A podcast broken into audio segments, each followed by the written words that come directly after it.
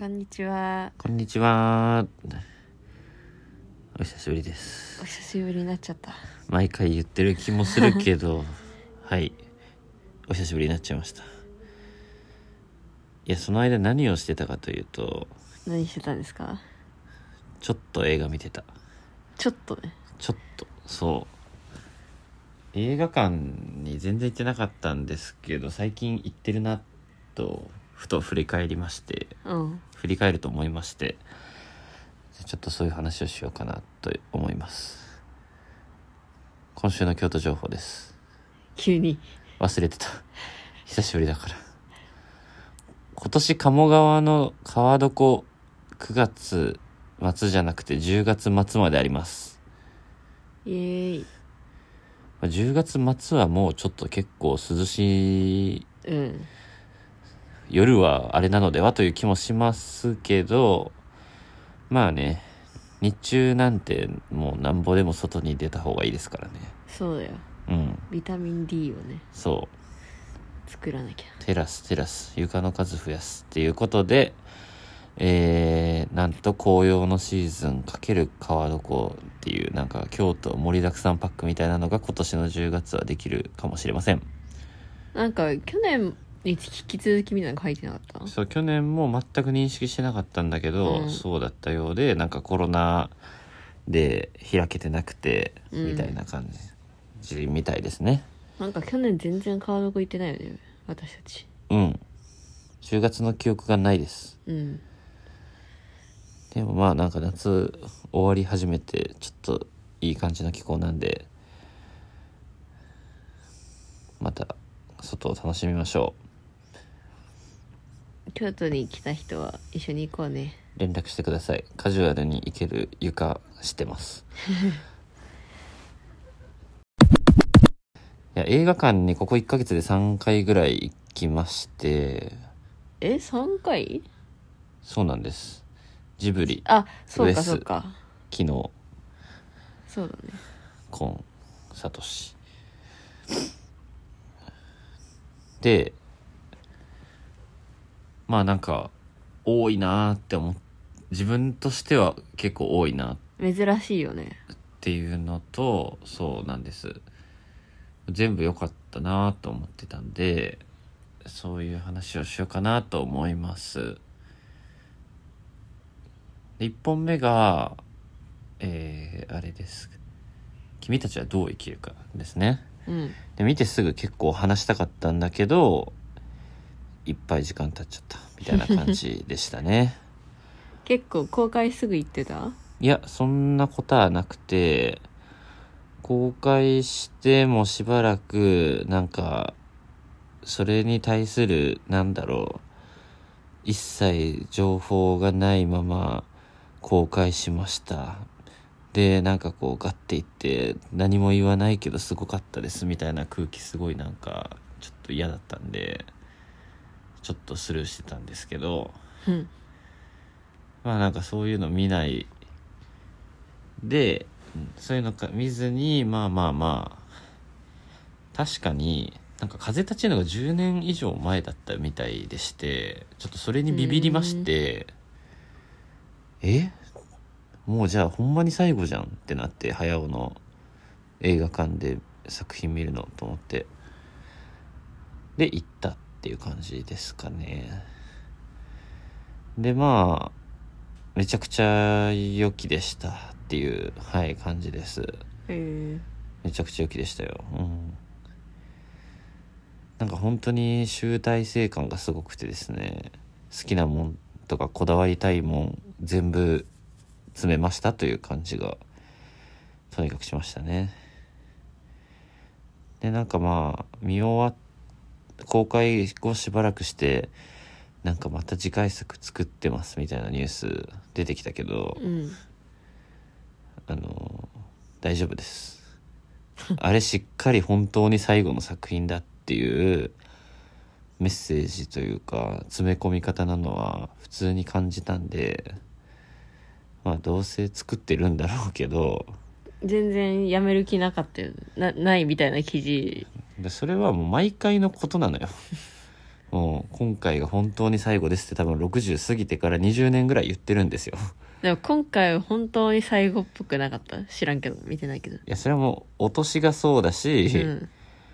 で中身が本当に最後っぽかったのよ実際に見たら、うん、最終回っぽかった。そう、それはさ見たらわかるやんってさ思うのに、なんかえまた言うてますでみたいな感じで、まあそういうジブリのドラマがみんな好きだからなんかなんかウェイってなってるけど、いやもう大丈夫ですとやりきりましたねとまあ隠居できる人じゃないんだろうなっていうあの監督がっていうのがあって、なんかこう次の作品次の作品って多分いう生き方なんだろうなって思うんだけど、集大成でしたよ。なんかジブリでなんかこう早尾宮崎駿監督がこうなんか作り方としてなんかこうプロットで起承転結を作ってこう肉付けしていくわけではないっていうのがねこうよく知られてるんですけど、うん、なんかこう書きたいテーマが決まったらこう絵コンテを直で書き始めるんだよね一から。うん、だからでその絵コンテをなんかこうみんなで仕上げていくわけ、元になる宮崎駿監督の絵を。だからこう前段から作り始めてこれが起承転結でどうなってんのかとかどこに着地するのかとか分からんまま作り始めるんですってっていうのがなんかドキュメンタリーとかで見た記憶があって、まあ、なんかこういうことしてるつ作り方だからなんかピクサー映画とかなんかとかにまあ別ベクトルで戦える作品ができてるんだなって思ったわけなんですけど当時、うん、いや同じ同じ作り方したらお金かけよりお金かけた方とかより技術をつぎ込んだ方とかより人が多い方が勝つからさ、うん、違う作り方をしないと違う表現にはならないよねって思うんだけど、でなんかそういう作り方するときにだから監督の中にはなんかこうメインテーマがあってその一個下にいろんなこうシーンがあるんじゃなくて、なんかあとはもう本当に多分作りたいシーンとかがこういっぱいあって、それをなんかこうどこで入れるかとかどうやって入れていくかとかっていう話で、それがこうロジカルにつながってるわけじゃないんだなって思ったんですよ。で今回の映画はもうそれがもう結構最初からもうフルに最全部作りたい好きなものとか演出とかが入ってるっていう感じがもう最初のじゅっぷんぐらいでしたっていう感じ。それはさ、はい、その今までのジブリにも出てきた絵だなとか、うん、そういうことなの？そう、そう絵とか演出とか、うん、でこれあこれ好きなんだみたいな。そう階段をタタタタタタって駆け足で駆け下りるシーンとか。あの音とかあの動きとかがねこうこっちもさ、うん、急いでなんかこう急げ急げとかそういう気持ちになるわけじゃん。なんかこう、うんうん、戦争のシーンから始まって空襲のシーンから始まって火事の中でこうバーッとして逃げるとかそういうところでそういうのがあったりとか、あとね炎がね町都市の奥でこうね揺らめいて光ってるシーンとか、あとねあの割となんか蒸気機関とかこういろんな機械構築物がこうねこうなんだろう歯車が噛み合ってこのタイヤが回ってとかあとか、まあそういう飛行機とか好きだからさ技術的なところとかっていうの、まあ本当過去のいろんな作品で見たことあるなっていうフェ、フェチズムみたいなものがもう最初からもうずっと入ってる。だからセルフオマージュっていう人もいるんだけど、セルフオマージュじゃなくて単純にマジで好きなんだと思うんだよね、うんうん、でマジで好きでそれを、まあ、最後なんでもう全部入れるっていう入れ方がもう集大成っていう感じがすごいしましたね。なるほどな。そうで多分鳥も好きで、うん、鳥確かに好きだよね多分。そうハウルとかさ、うん、なんかキモいじゃん結構ハウルも、うん、湯婆婆とかね。そうそうそう湯婆婆とかなんかああいうあと動物のその毛とかでかさ、なんか鳥とかもさ結構なんだろう、近づいたらでかいというかさ、なんかこうあるじゃん、うん、ないですか、そういうなんかこうスケール感とかっていうのとか、遠くで見たらなんかイメージとして認知してるけど、近く行ったらだいぶなんか、ああ確かに哺乳類とは違う生き物だなみたいな、うん、毛とかくちばしのテクスチャーとか目の感じとかみたいななんとか、まあまあ好きだよねっていう感じで、まあ、鳥鳥だらけの映画でしたね今回はっていう、まあそれでまあ何でしょう、まあ、宮崎駿本人とも見える取れるし、まあなんだろう、神というかね、創作の神というかね、発明の神というかね、まあ、アインシュタインなのかはそういうなんかこうジジイが出てきたりとかするしたりとかですね、まあ、ちょっといろいろあるんですけど、うん、なんか物語をいい感じにサポートしてくれる、まあ勝ち気なお姉さんとか、まあいつも出てくるんですけど、あまあうんなんか全部ですんで。いいなってなるよねって、メインメッセージとかそういうことに関係なくとも、だからそういうなんかこうシナリオのね考察とかね、すごいプラットフォームのノートとか見てたらめちゃくちゃ書かれてるんですけど、まあ、あんまり関係ないと思います。本当に関係そこじゃないよ、今までのジブリ映画もそこじゃないでしょってすごい思ったんで、いやよく分かんなかったわとか言う人いるんですけど、うん、いや千と千尋もプロットよく分かんないでしょって思うんですよね私は、うん、ここにお父さんもお母さんもいないとか言って最後に大当たりって、なぜいないと千尋は分かったのかとかさ別にどうでもよくないですかっていうそこじゃなくない、まあ、そこにねなんかあるとしてもさ、それが分かんなくてもいい映画だったよねみたいな、いろんな美しいシーンがあったよねみたいな、なんか単純にそういうものとして全部詰まってる超濃密な作品っていう感じがねしましたね。だから私にとってはですね、そういう深読みをねめちゃくちゃ し, してしまう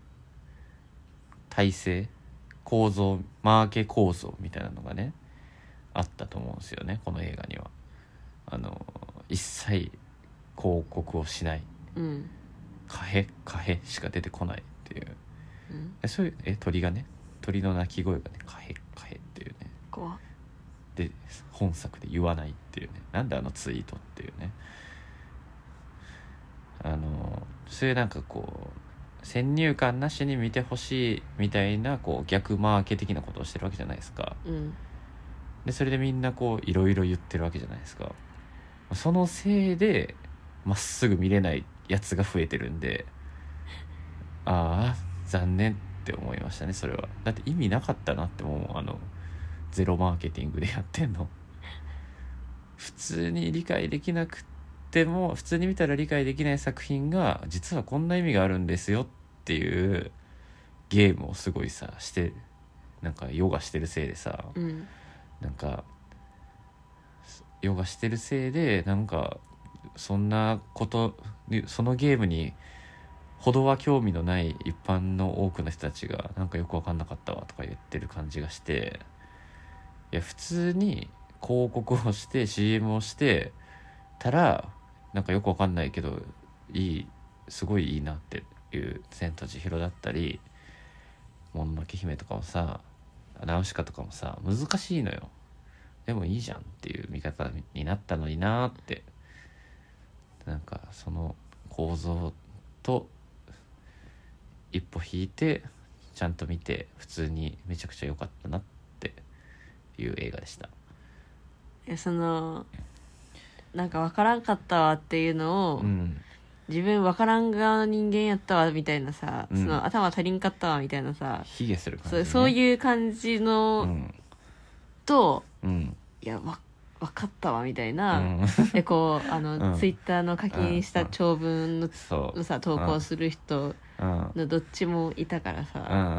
ん、あー、うん、なんかその構図になったんだと思った、うんうん、なんかなんかよくわかんないけどよかったっていうことをすごく言いづらい映画にしてる気がするんだよね、うん、マーケティングのせいで。でもなんか普通のクリエイティブはそうだと思うんですよね、多くの体験として、うん、なんか別にややこしいこといちいち言えなくたっていいものはいいんだから、音楽とか絵とかもさ、うん、で映画なんかまさしくそうなのに、なんかそうならなかなってないのがちょっとなーっていうのはありましたけど、普通にめちゃくちゃ良かったっていう感じでしたね。なるほど、はい、マーケ失敗ですまあでもそういうの抜きにしてジブリって見れる時がね、息が長いからごねんごじゅうねんごもやるだろうし、テレビとか、あ、なんかまあそういうのはどんどん無視してみんな見るだろうからね、それはいいと思う。そうそうそう、今苦言を僕が呈していることはまあ単純に上映期間中の一時のことなので、うんうん、作品の本質とは一切関係ない。それは良かったです。もうさすがにやってないか、上映はどうだろう、もうさすがに終わったんじゃない。ジブリの映画を映画館で見るのがマジで最後かもしれませんという感じでしたね。ということをね言いたくて仕方なくて、なんかノートにも書こうかなって思ったんだけど、文章にしとこうかなって思ったんだけど、なんか同じプラットフォームでこうなんかもう誰も喋ってないしまあいっか自分は楽しかったしまあいっかって思って。でもなんかあまりにね、なんか喋った人がみんな僕の周りで、いやなんかよく分かんなかったわって言ってたからああと思ってそっかと思って、うん、でも よ, よかったよねって言ったらうーんみたいな自分の気持ちに本当に正直に微妙だったんならそれは仕方ないけど、なんかなーっていう感じが、はい、ありました。いやだね、いやだね。で続いての映画なんですけど、うん、えー、アステロイドシティ、ウェス・アンダーソン監督、うん、見まして、これもめちゃくちゃ良かったですね。これは私も一緒に行った。はい、僕映画館全然行かない、特にここ数年っていう感じだったんですけど、なんかこう振り返るとウェス・アンダーソン監督の最新作は都度見ているな、映画館でという気がしていて、うん、アステロイドシティの前にリアルタイムで見たのがフレンチディスパッチで、その前が、えー、犬ヶ島、あ、そうだね、犬ヶ島 で, でその前まで以降以前は多分 ディーブイディー とか配信とかで見た、映画館ではって感じかな、うん、うん、だから、ね、そのどれも大好きなので、でまあウェス・アンダーソン監督こそシナリオ理解とかもじゃないでしょ、映画の魅力ってっていうのがもうとても分かりやすい監督じゃないですかなんかこう美術設計とかだけじゃなくて、セリフ回しだったり謎の設定とかやり取りとか、うん、そういう総合的ないろんな要素が全部含めてあの監督にしかできない世界観っていうものを生んでまして、それが今作もですね、まあ絶好調という感じでしたね。本当にまあなんかフレンチディスパッチとかもそうなんだけど、舞台は現実なんですよ、現実社会世界なんですけど、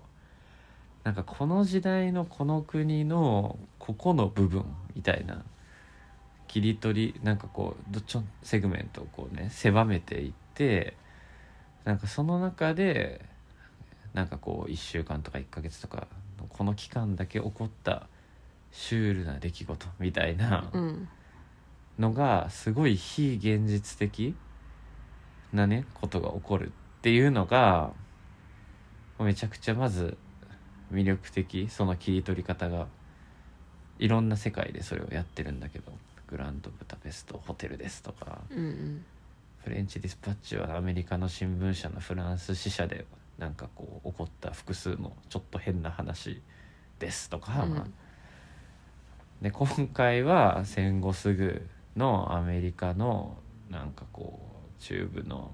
砂漠の地方のなんかこれから冷戦とかになるに向けて宇宙開発の研究とかしてるとこに集められたなんか天才の子供たちとかがいるコンテストがやってとか言ってその期間中になんかほんまに ユーフォー が来てみたいな、もう意味わかんない、あー確かなんかもう彼彼がのなんかこ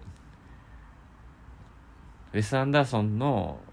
謎のシュールな世界観を現実の次はどこで切り取ってやるんだっていうのが、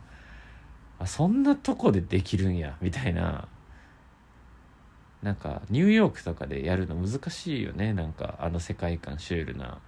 うん、現実がはもう入りすぎてきちゃうから、うん、なんかまずトンマナが合わないとかね、そうそうそうでなんかこうアメリカ中部のど田舎とか砂漠の中のみたいな、なんかもう全然ね美的対象としてはあんまり直接ストレートには見られないところももう彼の世界で染め上げてしまうというね、うん、というのがまずもう最高ってなりましたね、うん、だからね結構今まで見たウェス・アンダーソンの中で結構一番好きかもぐらいまでありますね僕は。一番自由にやっとるなっていう感じがしましたね。なんかうーん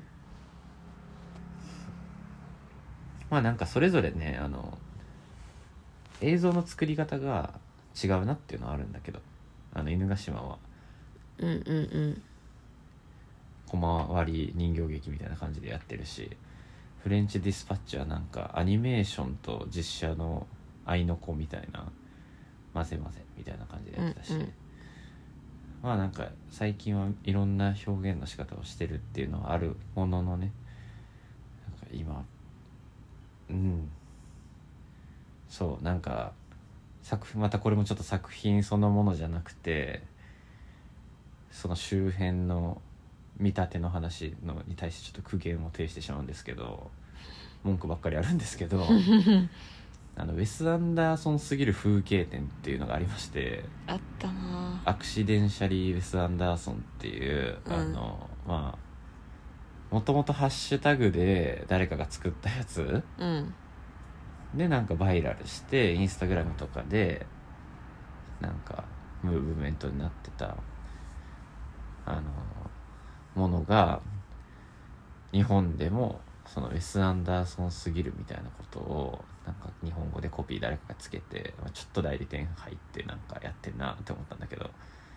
でなんかもう本人は一切関係のない謎の写真展が開かれていて、ああいうのって誰が何をどうまとめてんのっていうのが全然謎なんですけど、でなんか本当にウェス・アンダーソンっぽい写真を撮る要素みたいなのをなんかその展覧会絡みの記事とかでもよく見たんですよ。なんか左右対称でなんかこう色使いがこうでとか、うん、いやもうなめんなよって思って僕ウェス・アンダーソンじゃないのにまあまあまあわかるっぽいなって思うし、アクシデンシャリーだったら確かにおもろいって思う思いますわ、うん、でもあのウェス・アンダーソンの世界観構図だけじゃねえぞっていうね、もう天才の子供たちが集ま、集まってなんかこう暇な時間になんか人の名前を永遠に言っていく謎のなんかゲームみたいなのをしてて、それをなんかさんかいぐらい繰り返したりとかなんかわけわかんないシーンがずっとあったりするわけですよ、うん、とか本当に普通にリアルなやり取りがあるのにスピーチの最中だけ本当になんかこう嘘みたいな ユーフォー が降りてきて宇宙人が出てきてパシャって写真を撮るとかなんかね、もうえ何これみたいなでえ何これっていう映し方になるんだよね、その時が。その嘘みたいなにじゅうびょうが本当に嘘みたいになってる、ね、そう、描き方が本当に嘘みたいなシーンですみたいな感じであのやったりするのよね、うんうん、とかなんかこうキャラもみんな癖があってとか、あのなんだろう、例えば一個一個のインテリアとか建築デザイン、グラフィックデザインとか全部可愛いんだけど、まあ、例えばなんかあのモーテルの共通の自販機みたいなのがあって、うん、その自販機のデザインとかめちゃ可愛い、うん、オリジナルですから、ああもうウェス・アンダーソンだなみたいになるんだけど、もうデザインだけじゃないと、ああなんかあそこら辺の土地の権利を売ってるんですみたいな自販機があったりとか、なんかもう何言ってんのみたいななんかそういう感じっすよね、うん、だからなんかまずそういう全体の世界観を無視して写真は、まあ、構図にだけに着目して写真とか絵とかので絵はこういうなんかよっつの要素で撮れるみたいななめんなよマジででそういうのはハッシュタグでやれと、うん、でそういうよっつの要素とか言ってまとめるなと、勝手にうわほんまやなんかぽいわみたいな、どこやねんみたいなんでやっときゃいいのに、なんか寺田倉庫とかでやっててさ、センスないなマジでと思ってって思ってたんですけど、これも言いたいなって思ってたんだけどちょっとラジオ最近撮れてなくて言ってなくて、ウェス・アンダーソン見たらこれよこれっていうねもう隅から隅までこれよってなっていやーよかったわ本当に、大好きじゃん。いや本当にうんよかった、うん、別にこれよっていうのがでいいのよ、クリエイティブを楽しむっていうのは、コンテンツを楽しむっていうのはつべこべなんかよっつの要素にしたりするなとかなんかこうバイラルを狙ったコンテンツ作りにしようとするなとか、なんかね深読みをするなとかあのいちいち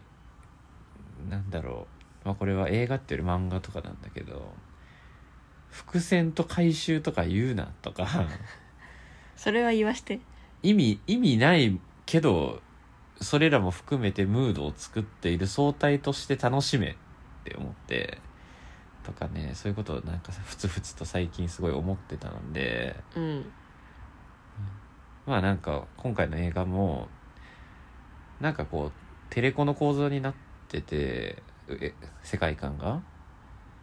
あの映画の中でこういう物語をのドラマを撮っていますっていう立て付けになっていて、なんかそのオフのシーンみたいなのがね出てきたりするんだけど、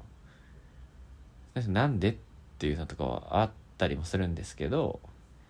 まあそんなん関係なく最高って私はなりましたね。でオフのシーンも結構ねなんか急にロマンチックになったりとかして、そのギャップが面白いは面白いんだけどね、うんうん、どうでした？一緒に見たけど萌ちゃんは。え私も同意同意同意ありがとう。その普通にウェス・アンダーソン味が気持ちよかったし、うん、にやけるし、うん、楽しかった、うん、みんなねいいキャラなんだよ。けど今回その入れ子構造がさ、うん、さんじゅう、うん、になってたじゃん、うん、から一番こうウェス・アンダーソン味の凝縮された世界と、うんうん、それの演劇の世界と、うん、それをテレビでそうそうそうそう、うん、放送してるっていう世界、うんうん、のだからその外側っていうか、うん、現実世界の修、うん、修ウサンダーソンのあの可愛い可愛いシュール変意味不明な、うんうん、あの構造にすることでそう、うん、典型的な、うん、あのらしさ、うん、が薄まってる感じがする世界、うんうん、白黒の、うん、ののの量というか、それがどう、どうだったの？で、うん、そこがなんかえそれそのふたつの世界のがどうだった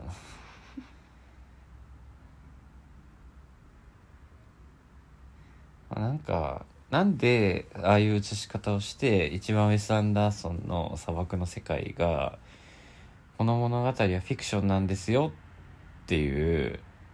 見立てを映画の中でしたのかとかはすごい、まあ、よく分かんなかったっていうところはありましたけどね。そうなんかだからパッと見は、うん、そのあのカラフルな画面が減るじゃん単純に。確かに。だからなんかちょっと残念だなみたいな感じにも思ったんだけど、うん、だし最初その構造を理解するのに時間かかったからそこはそんな難しく実はなかったんですけど、ね、そうなな普通に考えたらそうでもないんだよ、うん、でもなんか何 な, なんだろうって思っちゃったから、うんうんうん、あのそうもうちょっとあの私の好きなところ見せてくれよと思ったんだけど。なるほど。その後あの私がいつも映画を見たら見る評論サイトっていうかそんなあるの、うんまあ、個人ブログとか、うん、個人ツイッターとか、うん、この人の感想を見に行くみたいな人が何人かいて、うん、のとこ見に行ったら、うん、そのあの砂漠の世界と演劇の世界を、うん、こう同じ話のようでちょっと違ったりするじゃん、うん、そっからこうクイアリーディングができるみたいな言ってる人たち何人かいて、うーんあーねみたいな、あーねっていうか別にそれが本題ではないんだけど、うん、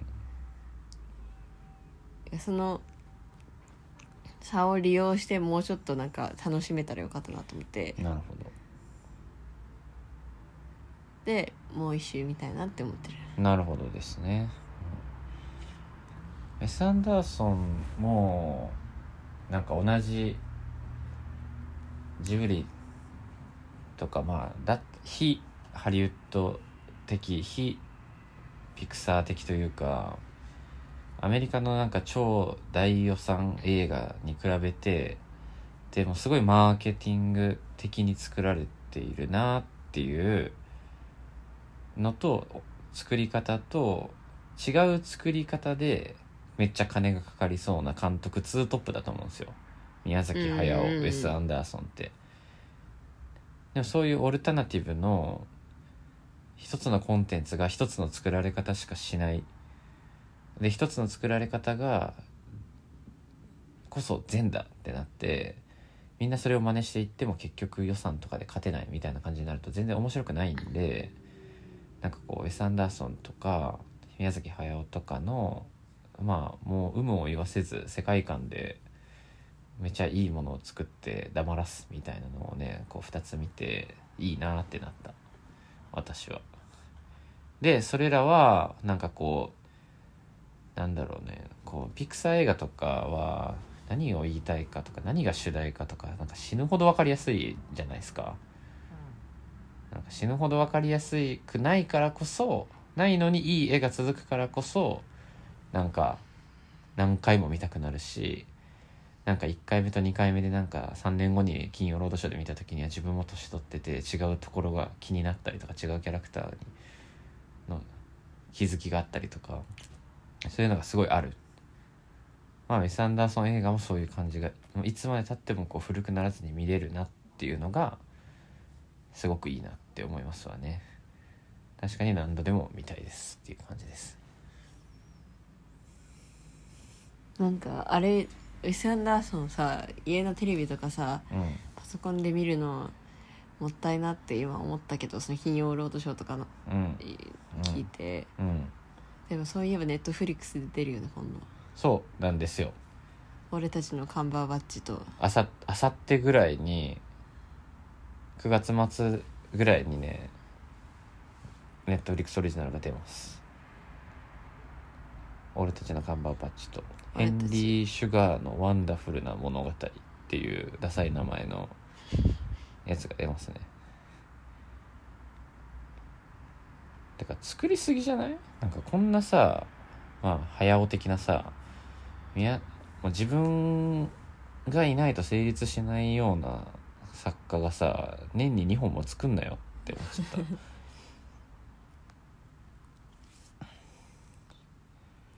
くがつにじゅうしちにちから全世界独占配信、ネットフリックスです。というのがアステロイドシティ。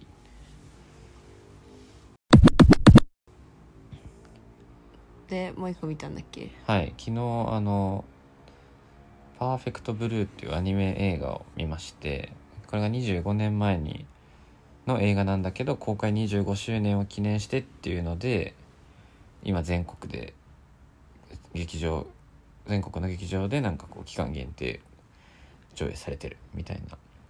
感じですね。でこの映画、アニメ映画、もともとなんかいちミリも知らずでして、あの聞いたことないもん。そう、聞いたことなくて、でアートワーク、ポスターとかは見たことあったなって思ったんですけど、その時見たら、でもなんかこう僕の友達たちインスタグラムとかで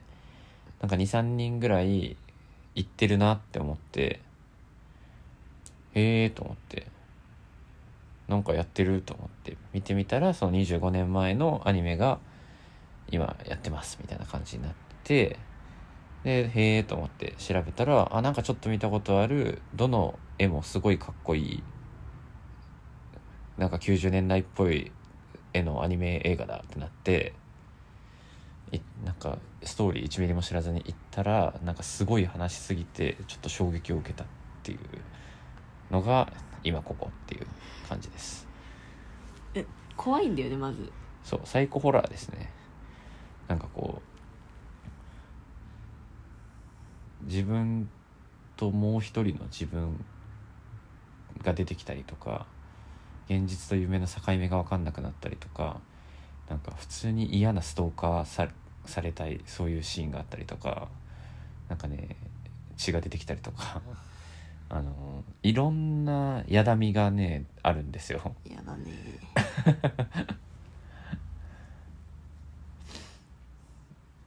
でも嫌なんですけど、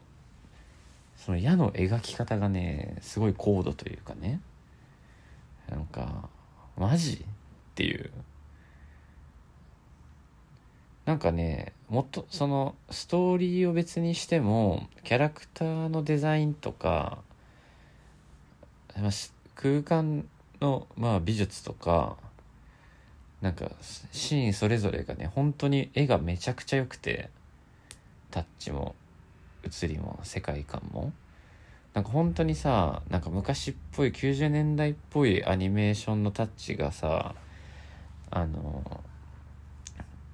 シティポップとかさ、江口久志リバイバルとかでさ、うん、なんか割とオタク以外に開かれたさ、アート性がデザインとしても評価されてるここごねんぐらいだと思うんですけど、うんうん、なんかそういうまず作品としてはもう全カット決まりすぎっていう感じがあって、で実際キャラクターデザイン江口久志だったし、あのー、まずそのビジュアルはもうめちゃくちゃ強い。でそれだけじゃなくて、そのアニメ的な表現というか、アニメだからできる表現、その夜の電車の窓に映った自分がもう一人の自分がこう話しかけてきて、パッてこう幻覚がね、うん、出てきたりっていうのは、なんか下手な シージー とかでやるよりアニメの方がなんかこう生々しいし、うん、とか、なんかその構図の切り替えとかもう、まあ、リアルでやるよりなんかこう引き込まれるような感じ、カットの作りとか構成とかもアニメだから、アニメ映画だからできる映像だなっていうのもめちゃくちゃかっこよい。でストーリーはまあなんというか、なんだろうな、サイコホラーなんだけど、その、まあ、猟奇殺人鬼的な話ってもう死ぬほど下手なホラーにはあって、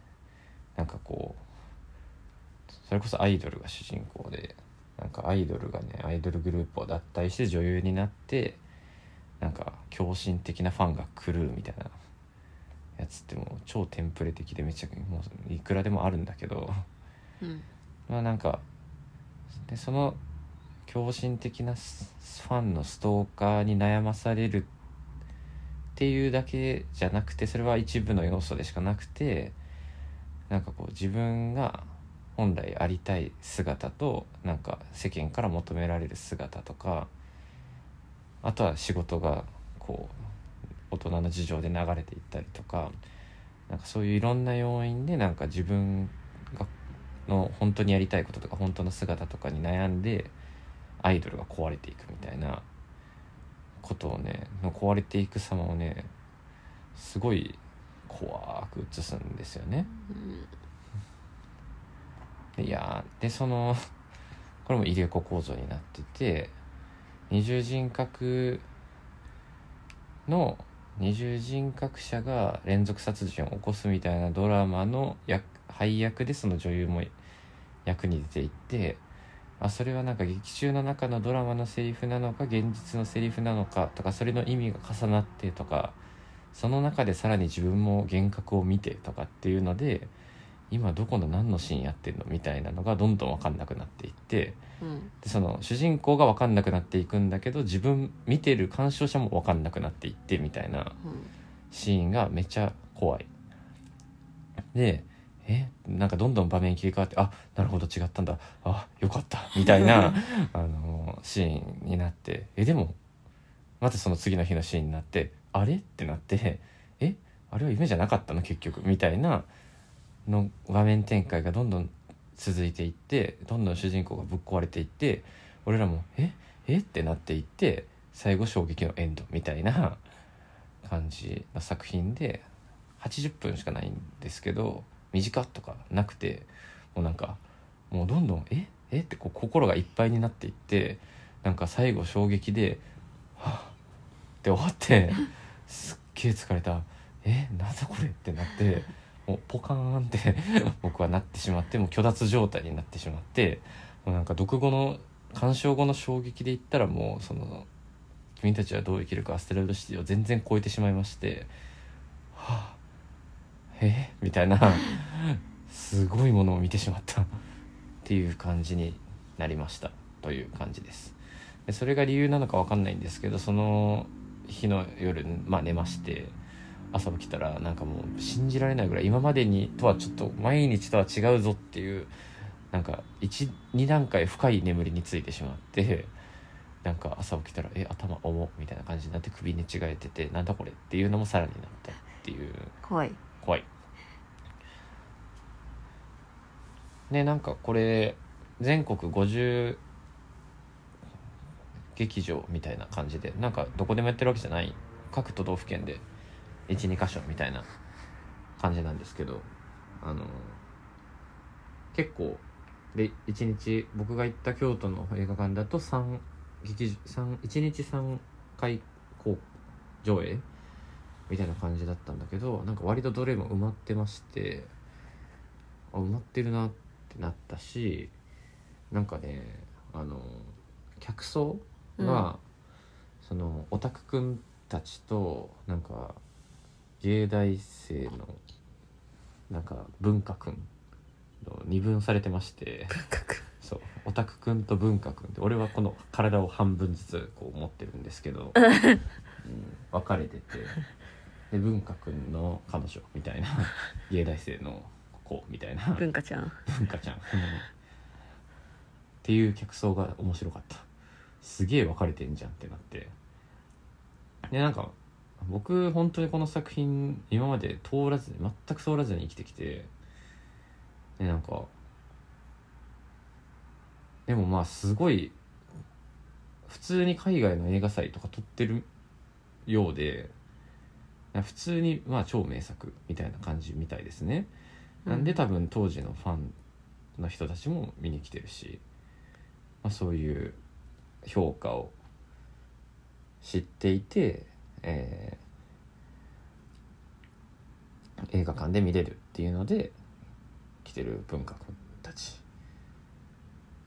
今聡監督、アニメ映画の監督で初監督作品みたいな感じで、まあ、パプリカとか東京ゴッドファーザーズとか千年女優とか、確かにまあ名前は聞いたことあるしな、ちょっと僕映画あんまり詳しくないんで見てないですけどっていう、まあ、すごい評価されてる映画でしたでだったようですね。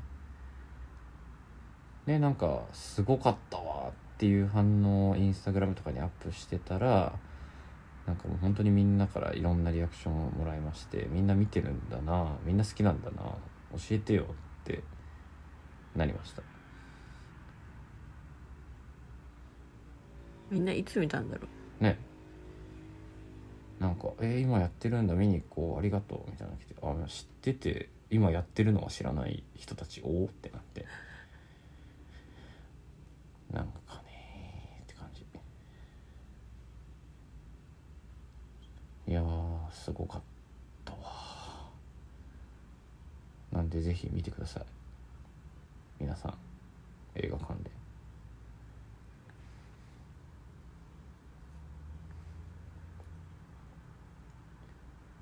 次なんかで僕に対して「あ今聡作品通ってないの意外ですね」とかなんか何人かから言われてまして、まあなんか「じゃあ次これ見てね」みたいな、なんかいろいろ勧められたので、まあ見てみようかなと思っております。なんか今フィルマックスで感想をざっと見てるけど、はい、うん、どうですか？あのトリガーボーニングがあったらよかったなみたいな。どういうこと？あのトリガー？トリガーボーニング？ああ注意喚起？そうそうそうっていう結構しんどめな描写がありそうだね。うーんフラッシュバックする人はするかもみたいな。うーん R レーティッドだけじゃダメなのかないそれ。人死ぬとは多分違うからな、うん、いやもうやだみだいぶ強いよっていうのだけちょっと言っときます。私今あのネタフィルマークスのさネタバレ注意のやつ全部開いていってるから多分見ないと思うからそっかなんかねあの犬が死ぬ映画は見れないから犬が死ぬ映画化をか教えてくれるサイトとかあるよね。なんか事前にうんいるねフィルマークスにもいるよね多分、そういう地雷というかその人の、うん、トラ、トラウマ的なところをまあそういう、いやでもすごいすごい総合的にすごい映画なので本当に、うんすごいみんなの、あの脳みそに残ってしまってる家に帰ってもみたいな。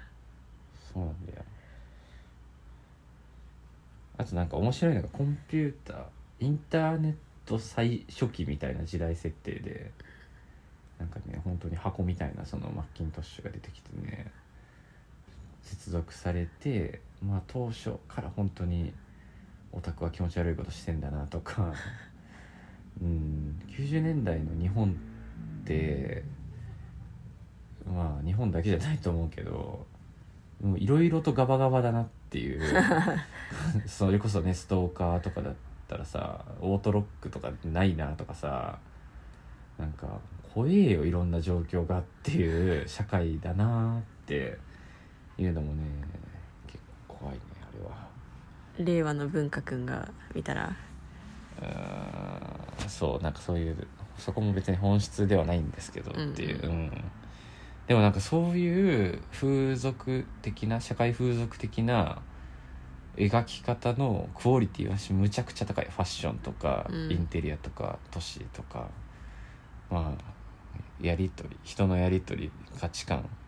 倫理観みたいなところも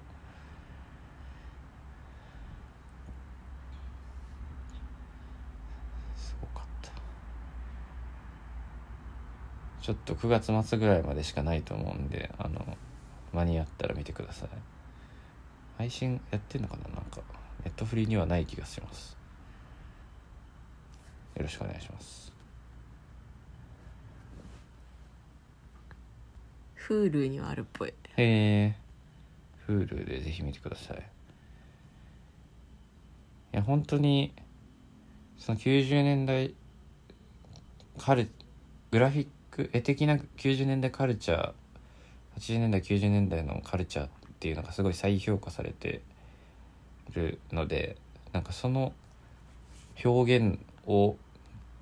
味わうにはもうめちゃくちゃいいアート映画ですわ。よろしくお願いします。